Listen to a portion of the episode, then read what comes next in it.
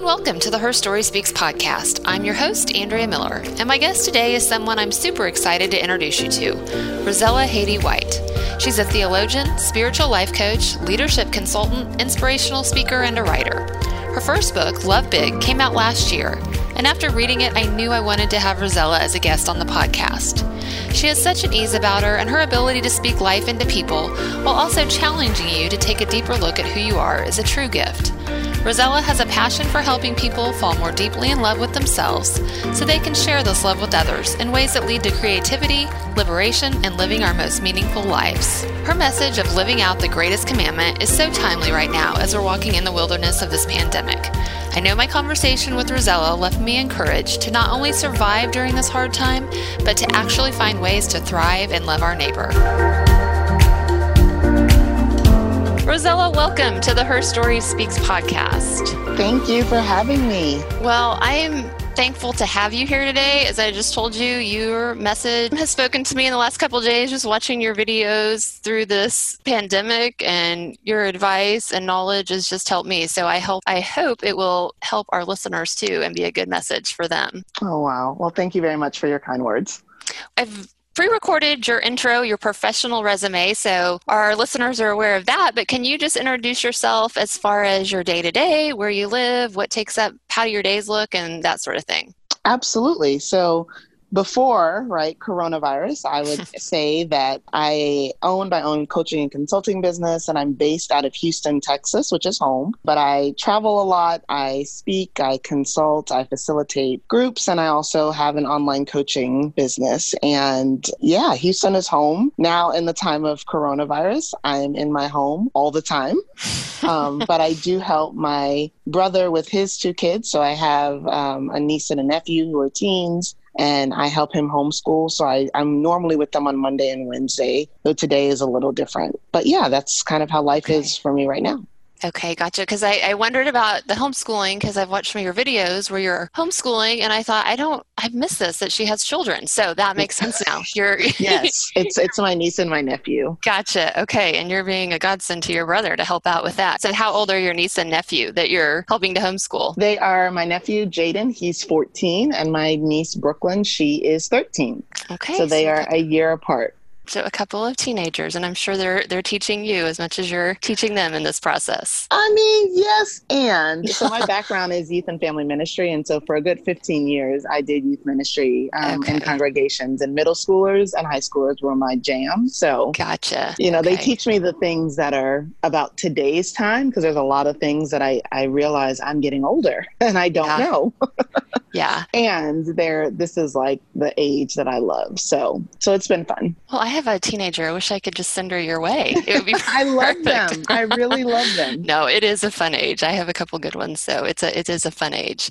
So let's go ahead. We're going to dive into your story, and then we're going to utilize your coaching services to speak some life into us about getting through this this really hard time of life. But before we do that, do you want to just start for us your origin story? One of the things I saw in your book that struck me, it said when you want to know the truth of who you are, you have to return to the mm. beginning of your story. Let's yeah. start with that for you? Kind of an overview of where you grew up, who you grew up with, and the start to your story. Absolutely. Well, and I always start my story and start, you know, deeper introductions of myself with my name because that is so important to who I am. Mm-hmm. And so my name is Rozella Haydée White. My dad's mom, she was the granddaughter of sharecroppers who had migrated up to New York, and she was 14 um, with her first, pregnant with her first child, and married to a former Navy man and she went on to have to birth seven children, my dad being one of four boys, and she had three girls, but her name is Rose Ella. And so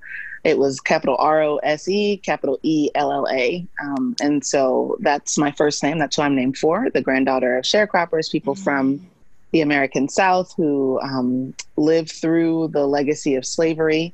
And on my grandmother's side, on my dad's mom's side, um, they were the side of the family that loved life, loved to party, loved a good time, um, but also loved God. And it was also very interesting because a lot of times those things didn't seemingly match up. But as I got older, I realized they most certainly matched up in terms of their love of life, their love of God, and the ways that they embodied that.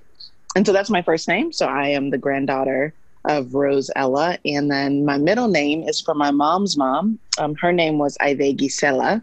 And she was the daughter of Afro Caribbean folks that came from Panama and Puerto Rico and ultimately ended up in New York. And so she was an only child whose mom died when she was seven. And she was then raised by who we call the aunts, um, these fierce women that had come from Puerto Rico and had bonded together, bought a house, and then went on to raise my grandmother, who then eventually went on to have my mother, who was also an only child, and raised her. And that side of the family was much more. I don't even want to, elegant is the word that comes to mind, but they were very staunch in terms of the way that they understood life and responsibility. Um, they were not the partying side of the family, but they were very much the responsible side of the family. And they were also the ones who also loved God, loved, loved faith, loved, loved community and church. Um, so those are the two women that I'm named for, and those are the two sides that come to bear in me. I am the daughter of Clarence and Diane White. Um, Clarence, who grew up in this life larger than life family, and who was one of, of um, seven children, but he is the only boy that lived beyond the age of 19. Wow. So he had three other brothers. All of them uh, died because of the heroin epidemic in the 70s and 80s. And then he met my mom, who was from the other side of the proverbial tracks, if you mm-hmm. will. And she was an educator. She had gone to, to college to be a teacher. And they had me and I was born. And at that time, my parents weren't married. Um, they lived together and then they separated, but they brought me into this this world. And it was during a time when both sides were questioning right their sanity for doing this. My dad had three other children. My mom mm. hadn't had any children. Um, and she told me earlier um, in my life that I was the gift that she knew she was charged to bring into the world. Mm. And so that's how I got to be here. And those two realities, in terms of who my parents are, who my grandparents are, are huge um, in terms of who I am. So I kind of live at the intersection of loving larger than life, having this deep responsibility for community, um, being someone who's a risk taker and who loves God unapologetically, but loves God in a way that tends to be much more expansive, much more inclusive, and and I would dare to say even more joyful than I think a lot of people have experienced um, both faith and and God because of their religious upbringings. Um, and, I, and, so, oh, oh yeah.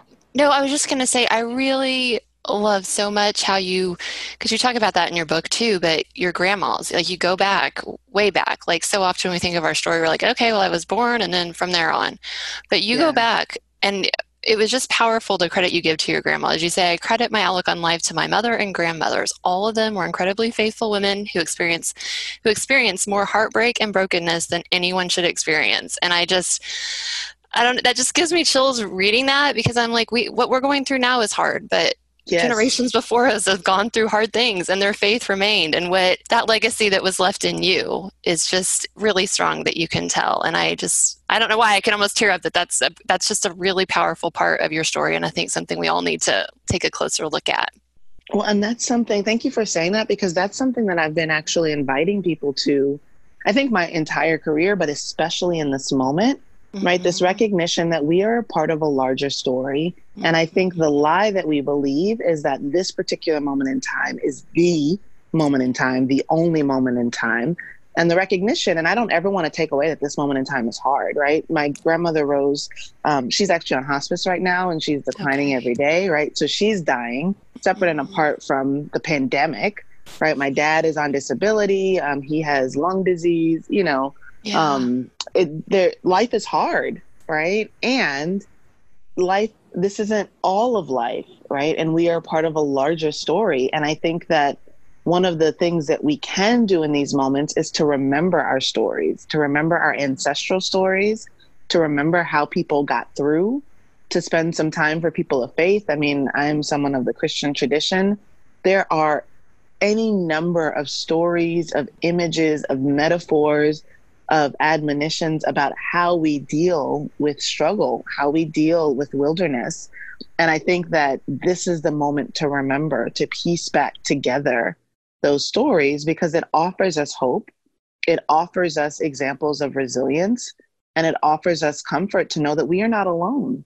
this is a moment and it's hard and it sucks and so going along with that and the power of going back through our stories mm-hmm. i mean one that just i'm sure just lingers with you and is so powerful is that your paternal grandma was one generation removed from slavery and mm-hmm. that i mean there's so we could talk for hours about that but how have you tell me how that's played into your own story of not only this time but just processing all the things that you've walked through in your life? Yeah. So I would say I'm going to start with how it's played recently because I've okay. recently had moments of sheer like like just sheer aha moments recently mm-hmm. that I hadn't had before. Um, so I'm a hugely, I would say, competitive person, but not like competitive in terms of like games or things like that. Just in terms of competitive in the this journey of life, right? Like I want to succeed. I want to do well. I want to, you know, make my family proud. I want to be able to support causes and, and institutions and organizations I care about. Um, and, you know, a few years ago, I took the leap to kind of leave a very stable, secure, steady um, career in, in some respects, even though I think that all of that can be called into question now. but you know, in that moment, like I had a steady paycheck, I had I made good money, I was doing good work, and I left that to start my own business um, and take a risk and a leap of faith that I felt like I was being called to do. And that was in 2016, um, and it's 2020, right? And there are moments when I'm like, why have I not succeeded in this way, in, in, in a particular way?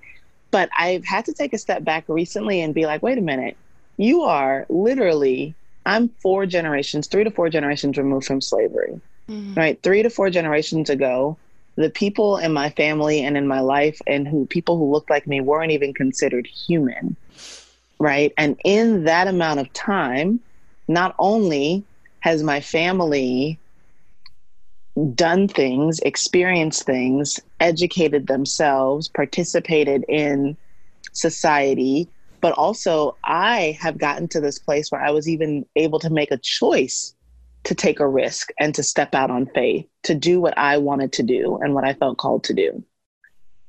Are you there? Yeah, okay, yeah, I am. I'm just I'm letting that sink in because I, you know, I'm a you don't know, but I'm a white person and it's it's I mm-hmm. don't obviously have that part of my story. So I can only imagine how that just ripples through so much of your narrative and story as you are walking through this world removed just a few generations ago from that. Yeah, and and like going back to like wait, the the resilience that is is in my DNA by yeah. nature of this horrific, right? Um I don't even know what to, this horrific thing, right? That mm-hmm. this country and other countries were a part of. And it's like, wait, if we can get through that, then I can do anything.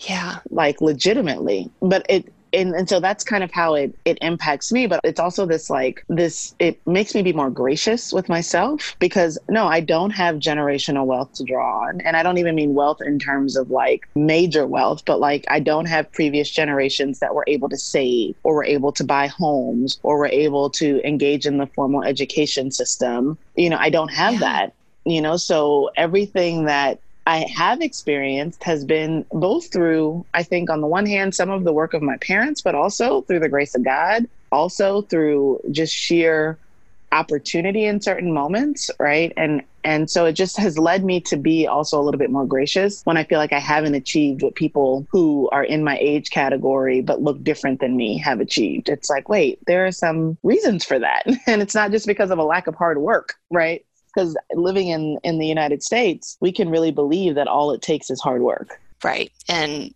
a lot of privilege goes along with yeah. why we are. But girl, let me tell you, you have a book, you have a consulting business, like gracious, yeah. you've accomplished a lot. So yeah, yeah. so tell me, we've talked a little bit about your faith, and I know that's been a big part of your life. So talk a little bit about that aspect of your story. When you were you raised in a Christian home with your grandma and mom, or when did that really start to develop and change in your story? Yeah. So on my mom's side, I mean, both sides of the family, everyone was very much engaged in in Christianity. So on my dad's side, my grandmother, um, she was from the Holiness Pentecostal tradition, which ended up being more Baptist later in life. And then I had one of her uncles was a pastor, and I remember going to his church and being in that space. But you know, that was a very normal thing. And on my mom's side, that side of my family was um, Episcopalian to Lutheran. And so that's the church and tradition I grew up in, right? My grandmother, my mom's mom was a church organist. She volunteered as a church musician. We were very active in church growing up. And when my mom and my stepfather met and married, he was Episcopalian. And that's what got us down to Houston when I was six. And we were just very active in the church. So I grew up in the Lutheran church here in Houston, very active as a young person. And I was always in churches that had pastors who were very accepting and open to young people, both leading and just being a part of the life of the congregation. So I grew up, I feel like, in some respects, very privileged when it comes to conversations around church and faith. Not only was I a part of a, a fairly inclusive denomination, but I also was in a denomination where I had women pastors and I also had pastors that really poured into young people. Mm-hmm. And so I just, you know, thought that's what church was. Yeah. Yeah. and thought, it's not what it is everywhere at all. Right. Right. And it's, yeah, it's just interesting. You know, again, going back to our origin stories helps us understand why we see the world in the ways that we see it, or why when we struggle with certain things, we struggle with them. Right. So when I started encountering people, and I grew up in Texas, so it didn't take long. You know, once I got to middle school and high school, and my friends were also active in churches, but their churches were very different from mine, and their way of talking about God and faith was very different. And it was like, oh, I didn't realize that people were really afraid of this thing called hell and that God was like this mm-hmm. mean or, you know, just domineering force in their life. Like that just was not my right. experience. Or that women um, couldn't I, be pastors. I mean, yeah, you know, that women got... couldn't be pastors. like, what is that? I had mm-hmm. three pastors who were women before I was 18. yeah, and that's it. We're encountering that. We we've lived in I'm in Oklahoma, but we've lived here mm-hmm. six years, and we came from a very inclusive Lutheran church in Iowa where women were mm-hmm. pastors, and then coming down to here to the heart of the Bible Belt has been hard because we yes. it's it's very different and my eyes have been open to a lot like you you start encountering people that haven't been raised the same and your eyes start to be open but yet your faith just remained very strong through this probably because of your where you grew up and the inclusivity. Yes, for sure. So have for you sure. al- have you always had the pa- like I know you have such a passion for love and justice and equity. Have you always had a passion for that or is that just as your you moved along in your story and you saw the need for it? I would say yes, but right? so okay. so I would say growing up, I always I was the person who was always thinking about the people who weren't included, mm-hmm. right? Mm-hmm. So, um, you know, even in my friend group, my friend group was very diverse. I mean, I went to a an all black high school, um, but we had like there were Latinos, there were folks who were LGBTQ. You know, there were obviously all the things within that, and my friend group included those folks, right? And I had zero tolerance for people judging that right? Mm-hmm. Um, so that was a part of that. Growing up, I was also a part of um, the city I lived in, Missouri City, which is a suburb of Houston when I was in seventh or eighth grade, founded this thing called the Mayor's Youth Commission. And I was on that as a young person and then became like the chairwoman for that my senior year in high school. And that was really like bridging the gap between young people and like mm-hmm. civic and political engagement. So, yeah, right. Like that was there too. And I was charitable because I think that's what church taught me, right? Yeah, you yeah. you care about and you're of service to others and you give when you have. But I don't think justice for me became a heart thing until there were two kind of definitive events. Because I also grew up, you know, my parents left New York and I grew up in Missouri City, which is a suburb of Houston. I grew up in the suburbs. My dad, my mom and my dad, and this is part of my story in my book, uh, got back together. My mom, my biological dad, and he became a nurse at MD Anderson Cancer Center. My mom was an educator, but then moved into administration um, as a, a assistant principal. And so I grew up in a fairly middle class lifestyle. I mean, I started driving at 16. I didn't have to work. Um, I was active in extracurricular activities. So I was I was far removed from from struggle as it was identified by my parents, right? So I had my own stuff, but poverty or or socioeconomic or housing insecurity, all of that, none of that was a part of my story. Um, And so when I got to college, I went to Spelman College my freshman year. And in 1999, I believe it was that fall, it might have been that spring, um, a man by the name of Amadou Diallo was shot. I don't. I think it was like almost a hundred times by police in New York, and they thought that he had a gun and he had a wallet. Mm. And I remember being a part of a protest that went down to the Capitol in Atlanta to protest this injustice. And that was a pivotal moment because I was like, why would someone shoot someone those many times? Right? Like, that doesn't make any sense to me. Um, I, again, because I grew up in Texas, I also was not against guns. I was probably one of the only people in my friend group who didn't get a gun when they were 18 because my parents weren't from Texas. Mm-hmm. So that wasn't a part of our psyche. And so I just, you know, didn't think really deeply about those things. But going to Spelman, a historically black college um, and university, and being a part of some movements for, against injustice definitely opened my eyes to what justice and injustice really were right? And then I would say a second experience that did that for me was um, my first international trip that wasn't to a resort right? We used to go to. Mexico all the time, but I went with a group of folks in 2004 to Ethiopia, and it was a beautiful experience, a beautiful country, beautiful people. And I remember thinking, wait, this is not like this the videos that I saw, you know, Michael Jackson was doing the Save the World, Save the Children videos back in the day. And yeah. and yes, there was, you know, ridiculous amounts of poverty, but there was also ridiculous amounts of innovation and beauty and cultural connection. And so that led me to be more curious too about the stories we tell about people. And that trip also exposed the ways in which, in my like the U.S. and other kind of large countries impact other countries, right? How our policies, how the ways in which we use resources and abuse resources impact other people.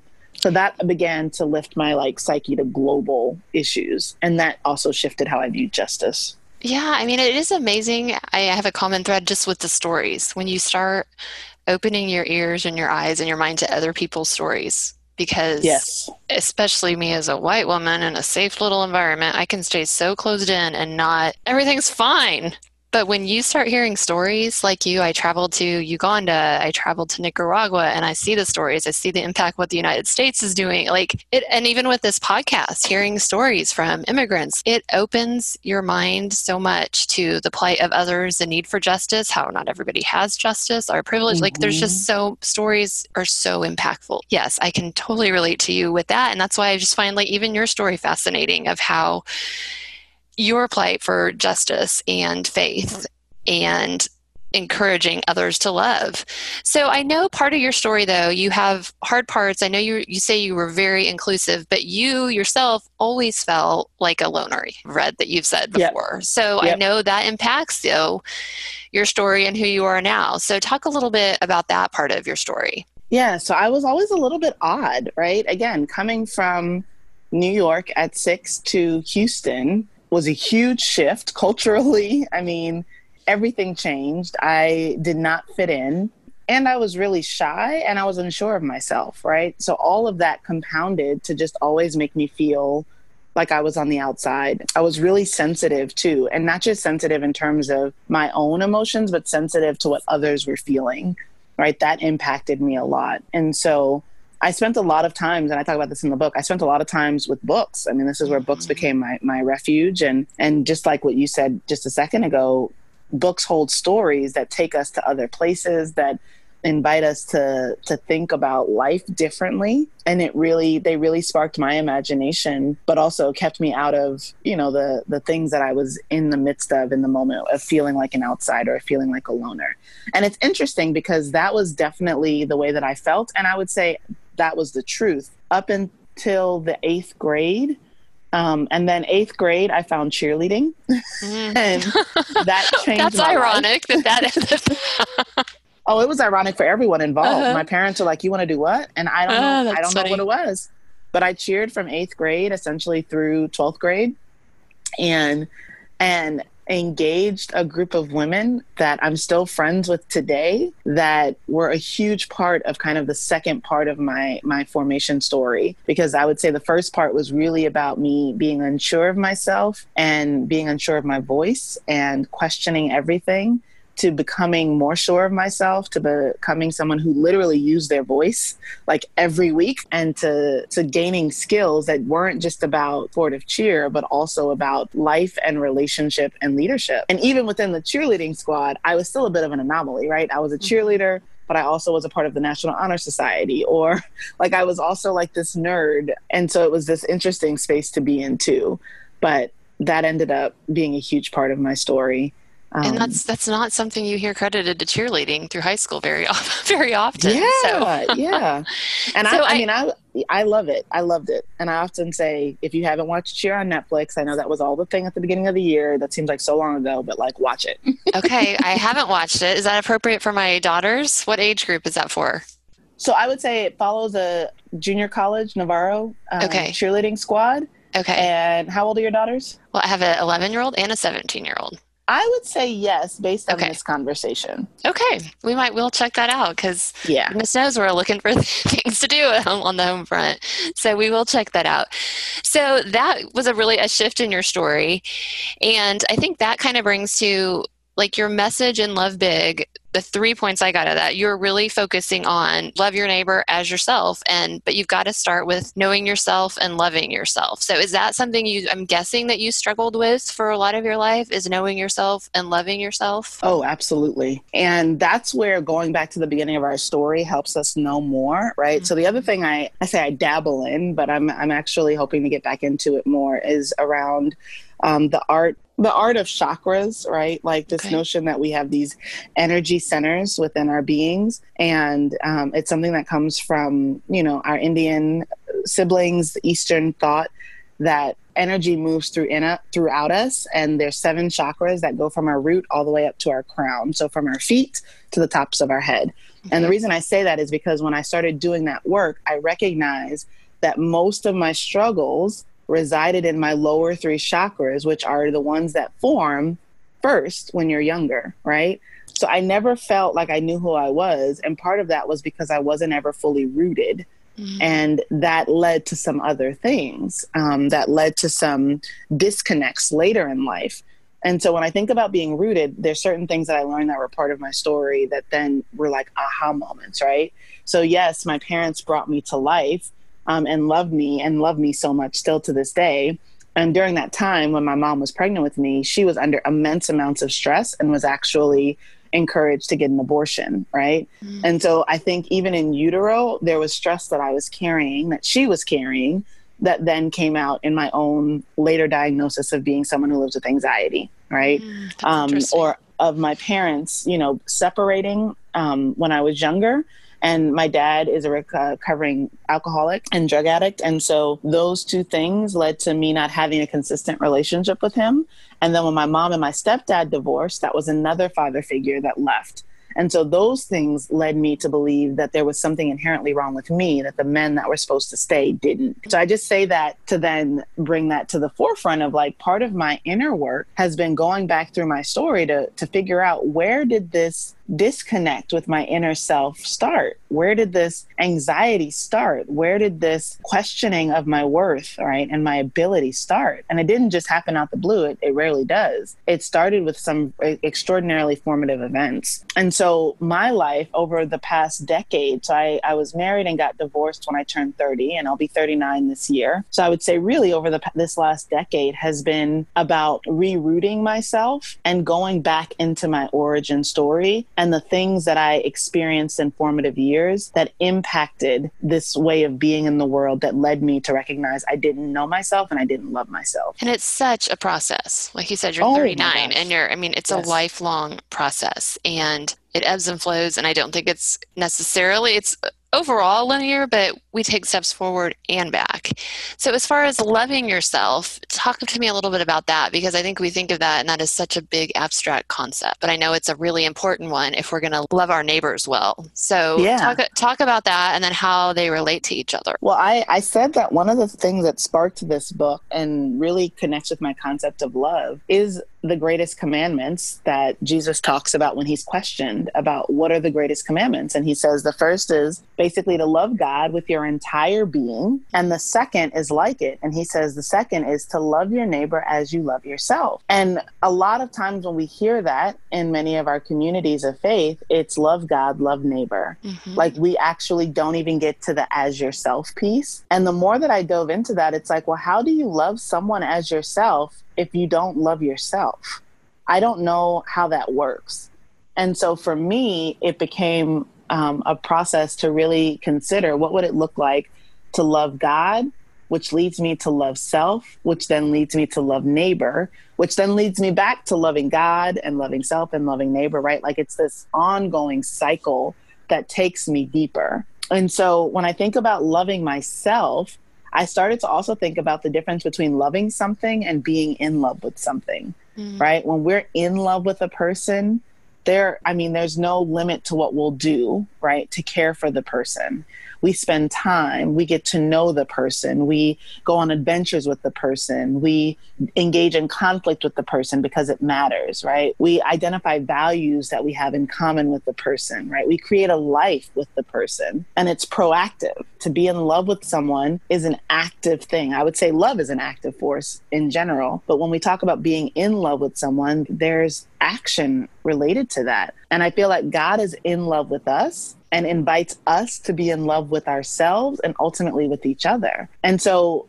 when we fall in love, we have to also do the work that goes with that of what do I know about this person? Right? What do I what is this person's values? What does this person enjoy? And and that's basically what I did with myself. I got to know myself. Who am I? How do I engage the world? What matters most to me? Um, what do I enjoy? How do I actually spend time uncovering those things or experiencing those things? And by doing that, I, I got to know myself more and I got to love myself more and I became more curious. And I love the concept and and the invitation that curiosity um, issues to us because it really invites us to stop and to reflect on what we're experiencing before we get to judgment before we make a conclusion. And I am able to be more curious about others as I've gotten more curious about myself. Yeah, it's a hard concept. It's a great one to hear, but it's a hard one to do, especially as women, mm-hmm. as mothers who are caregivers. I mean, mm-hmm. as you're mm-hmm. saying this, I'm thinking, well, when the Bible it says to die to yourself, and I feel like all my resources, I'm taking care of everybody else. So mm-hmm. it's something we have to be intentional with, don't you think? I mean, it's it's not just going to happen, especially as women. Oh no, it doesn't just happen, and we're we're taught from the time we are we emerge even before we emerge right from our mother's womb there are things that are imprinted on us that tell us how we should be or how we will be mm-hmm. and so it's it's constantly engaging the work of deconstruction and that's what i do with my my coaching clients right i invite folks to consider what they believe to be true about themselves how those truths came to be and what truths were about survival because i always want to honor the things that we do to survive because that's why we're able to be here today. But right. what truths do we want to embody in order to thrive? Mm. And then I help people figure out what thriving looks like because it's different for all of us. But I think we can't get to that without the work of deconstruction. And this is the thing, it is work. No one said that life was going to be easy. And and I think that for me, I wanted to fight for a life that I believe was abundant, that I believe was meaningful, and that ultimately led me into deeper relationship with others and with God. Yeah. And I think one of the points that you have that helps me get my mind more around the loving yourself is when you look at if we're made in the image of God. Mm-hmm. And if, if we can't start, like for me, it's hard to be like, oh, I love myself. But, but it's like, okay, if I take a step further or back maybe and look at whose image I was made in, then that's an easier, I think, starting place. And it might be for some people too because that's an yeah. important factor in this. And to take that step back, right? To take the long view, to look at who is this creator that I call God, that I believe in, and what are God's characteristics mm. and both the the character and very nature and heart of God but also if I believe that I'm made in God's image and bodily form then that means that God is an incredibly diverse God within mm. God's self because we all look different right we all embody different forms and shapes and colors and sizes and I think that's a part of God's genius to create us each in an image that if we are curious enough and if we are open enough, we get to know more about who God is when we engage in relationships with folks mm. um, and in relationship with ourselves. But again, I, I agree. It's not easy and it's a process and it's no, it's not like there's one thing you do and then it, it happens right? Right. It's, you're constantly engaging the work. And so when you go, you're going through that process of loving yourself, knowing, loving God, that enables you to love others well. So can you talk about the importance of that, the importance of the relationships and community and having diversity in your friendships? Hmm. If we're really going to embody what Jesus is telling us to love our neighbor, love others. Yeah. Well, the other concept that was a key component of both writing this book and also it's been a key component component of my faith, right, is around the Trinity. And I say in the book, I have no desire, I'm not an apologist, right? I have no desire to prove anything. And I'm really not interested in the how the Trinity works, but it's fascinating to me, right? I get curious about why would God choose to show up mm. in this way, in a being or form that was in three distinct relationships or three distinct relationships, three distinct parts that made up the whole. And for me, it's because it was about relationship. You have this being that is in relationship with itself, but also in relationship that shows us what love actually is. Mm. And so, if I believe that God is love and the Trinity is the thing that models that, and the Trinity is God, and the Trinity is made up of three parts, right? There's the creator, there is the liberator, and there's the sustainer then that led me to recognize that God, in God's infinite wisdom, who is the God of love, allows us or shows us what love looks like. Love looks like creativity or creation, love looks mm-hmm. like liberation, and love looks like sustenance for the entire being, for the entire creation. That then gave me this image of, oh, this is why relationships matter so much. Because in relationships, right, at their best, that is what we should be experiencing. We should be experiencing creativity. We should be experiencing liberation. We should be experiencing sustenance for our being and sustenance that moves us out of ourselves into deeper relationship. And so many of us are not. I mean, that's a hard thing. I'm an introvert, and that just sounds like so much work. But when you go back to God's model for that of what love is, and it doesn't mean we have, I mean, it's going to be 500 people. I mean, who is God putting in your path? Who is who exactly. are you intentionally needing to connect with and to love and to fight for justice for? And I think we're all put in places to do that. And again, Absolutely. it's work. And it's not about the quantity Yes. Right? Like, so I believe Jesus was an introvert. I mean, reading scripture, I'm pretty sure Jesus was an introvert, right? Maybe you're right. I've never really thought of that because he got, he, he really needed his time away, didn't he? Yes, to recharge. Uh-huh. And he uh-huh. only was really ever surrounded in terms of his inner circle by a small group, right? Yeah. The introverts, I mean, I'm introverted, I'm on the line but I lean yeah. toward introvert. And then I have a few friends that are definitely introverted. And it's not about the qual the quantity of their relationships; it's about yeah. the quality, right? And they too like deep, sub- substantive relationships with smaller groups of people. So I think that we can get caught up in the quantity when I don't think that's ever what it's been about. It's always been about the quality. And so during this time when we are way more isolated and we're just with our small core family, how does that play into our relationships and how do we still and I don't mean how do we sustain them like Zoom calls. I guess I'm meaning like, and maybe it is like really pouring into the quality for the people, our immediate people. Because I know it's well, a hard thing right yeah. now connecting. Well, it goes back to ourselves, right? We start with yeah. ourselves. So, how are we nurturing the relationship with ourselves during this time? Yeah. Right. Um, so, one of the things that's important to me is meditation, is sleep, is, you know, getting some sun. And so, yeah. those things I need to do. Right.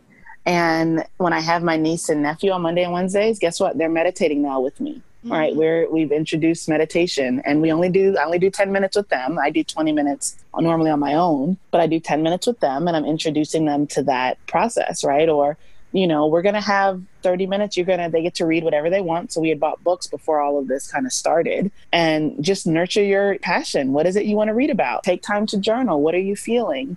right? So, first of all, it's like nurturing your own relationship with yourself. What are those things that give you energy? What are those things that you do that really take care of your heart and do those things? And then what are those things that we do in relationship? I mean, for me, I have a roommate and we've been friends for over 20 years. And we finally got Disney Plus this week because she actually really loves Disney. I mean, I'm I love Marvel. I don't love Disney. but like one of the things yesterday was she really wanted to watch Onward and she's more extroverted than I am. And I'm like, I'm gonna sit with her and we're gonna watch Onward because this is something that makes her happy in this moment. And it was quality time, right? So we're able to spend time with each other or we're cooking more together now or play a game or just sit and work together. So part of it is what are the things that you love to do? What are the things that the people in your life love to do? And how do you find those points of connection? I have to also say I have a um, I'm in a relationship and my my partner is in the Chicago area and so, you know, we're apart obviously right now and I think he has been incredible in also modeling what does it mean to care for someone and do the things that are important to that person but not just doing like begrudgingly, but like do them because he knows that it's important to me. So like over the last couple of weeks, we've watched movies together on Netflix Watch because that's important to me to have yeah. a date night. Or the other day, we made breakfast in our respective homes and sat down and actually ate breakfast together. Mm. Right. So yeah. part of it is like, what are those things that you do that are important for yourself? And to continue doing that but then for the people in your immediate circle, whether it's in your home or those that you're friends with, what do you know is important for them? And then how do you show up for them in that way? I feel like you're giving me a coaching session right here and now. I really do. And I think, I mean, this is a message I think can really speak loudly if we listen to it. Because what I'm thinking when you're saying this is, yes, we're going through a wilderness right now that's hard, but we don't have to just survive it. Like, we really could thrive through this and i think it's how how you're looking at it and how we're doing our time and i know that's a message that you you have not even when we're going through a pandemic but it, for just life like we just don't have to go through it surviving like we really can thrive and these right. are all all ways that we can use this time and again i go back it's hard as a mom because as you're saying some of this to do for yourself i'm like I've got to do all this for my children and my family. When when can I do this or that? But I think again, we have to be willing to put the work in and look at like, do we want to thrive or just want to survive? And I, I want to be clear about this too, because in this moment, there's been a lot of, you know, I'm in the consulting world or business development world, and there's a lot of people talking about producing during this time. Yeah. And when I think about thriving, I'm not thinking about producing, right? right like, good.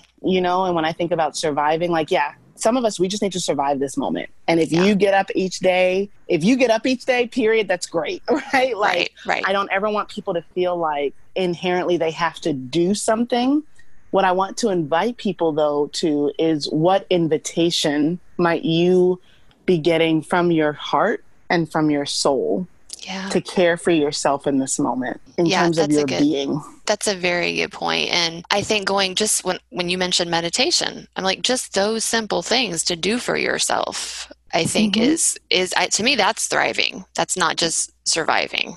Yep. So those things. It doesn't have to be you write a book during this time or yeah. So thriving does not have to mean huge things. It can just yes. be the, the small things. So one final thing I want to talk just a little bit about when we're talking about using this time because I saw one of the videos you posted because you have like a self what what's your Sunday self love Sunday self-love yes Sunday. okay yes. so well tell us what that is quick and then I'll go dive into one of the videos that you had recently yeah so I just on Sundays I try to post I used to post like a picture with like reflections. But then this year I started doing videos that just takes a topic that I am like diving more into on my own self love journey and expanding it beyond like just self care to again, this work of falling in love with self, right? Yes. Of being more in touch with who you are and what you value and how you want to show up in the world. And so these videos just explore different topics based on what's happening in my life and also in the world and hopefully offer some inspiration to folks on this journey. Yeah, and it's really, we'll put links to that because they're very powerful and you ask some really thought provoking questions. Well, thank you. And it's pertaining to this time. I mean, one of them you say, or how are you being invited to slow down during this time? Mm-hmm. What if this mm-hmm. is a season of intentional shedding and shifting mm-hmm. as we mm-hmm. find center? And one of the little snippets that you had this last week was about, as it relates to our stories, was how in this moment are we maybe retelling our stories or reminded of our stories or having to retell our stories in a different light or the lies that we're, we're reading right now. Maybe is our storytelling death or life?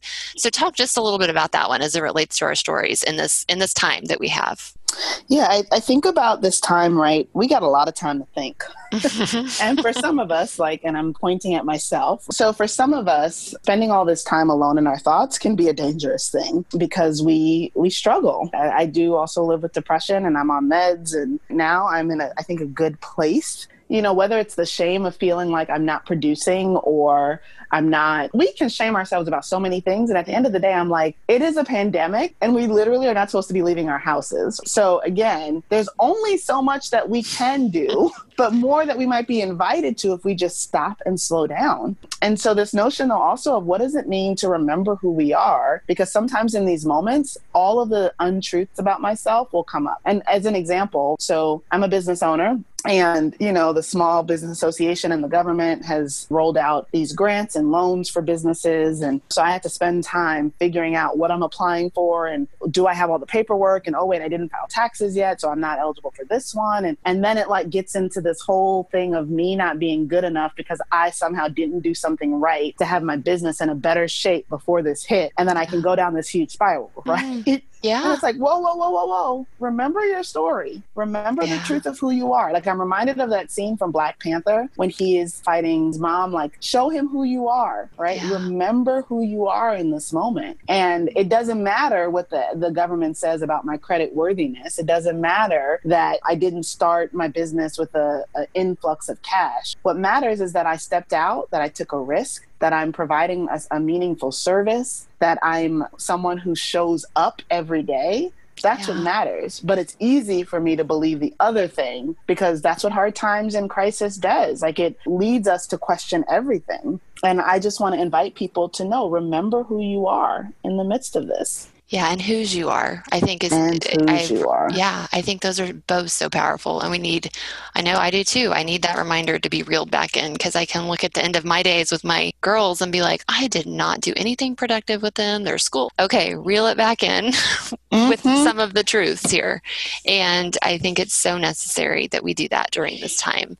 Oh, so, absolutely. So tell me a little bit about. I know we have to wrap up shortly, but you are a life coach, and you are you taking new clients right now? I am taking new clients. Okay, I mean, so that's we'll the put, beauty of having an online business. I know. So tell me a little bit if people might be interested. This is a good time for a life coach. So tell me a little bit about those services if someone's not familiar with what a life coach does. Just give me in a nutshell all of that. So I am a spiritual life and leadership coach. And so I work with both folks who are just seeking pure life coaching and also folks who are in leadership positions that are seeking transformational leadership support and coaching. And so the way that I talk about coaching is that it is a process, client directed process. So the client brings the resource and the coach asks the questions that invite the client to come to not only their inner strength and wisdom, but also to create an opportunity to practice that new learning. Now, I would say I'm different from pure coaching in that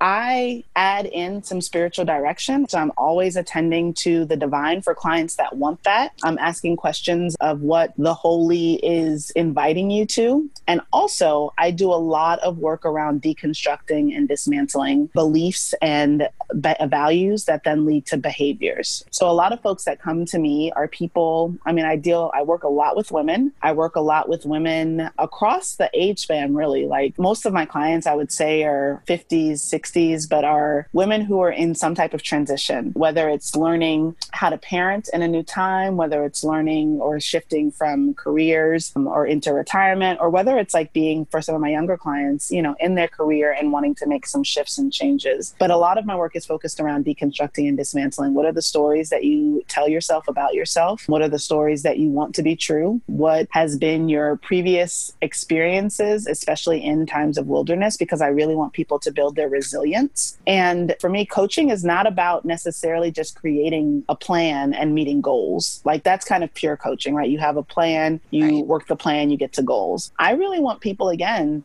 to figure out what's meaningful and to create and live lives of meaning. Um, and so sometimes people come to me with one thing, and then after a few questions, that's not the thing that we end up working on. if people read your book too, I mean, that is a good start to a little bit about what you're about as far as a lot that we've talked about today. And your book is called Love Big The Power of Revolutionary Relationships to Heal the World. And we will put a link to that. But where can people find you if they, they do want to connect with you or find out more about your services or watch your Self Love Sunday videos? Yeah, so you can connect with me on my website. It's my name, Rozella H. White. Don't forget the H, rozellahwhite.com.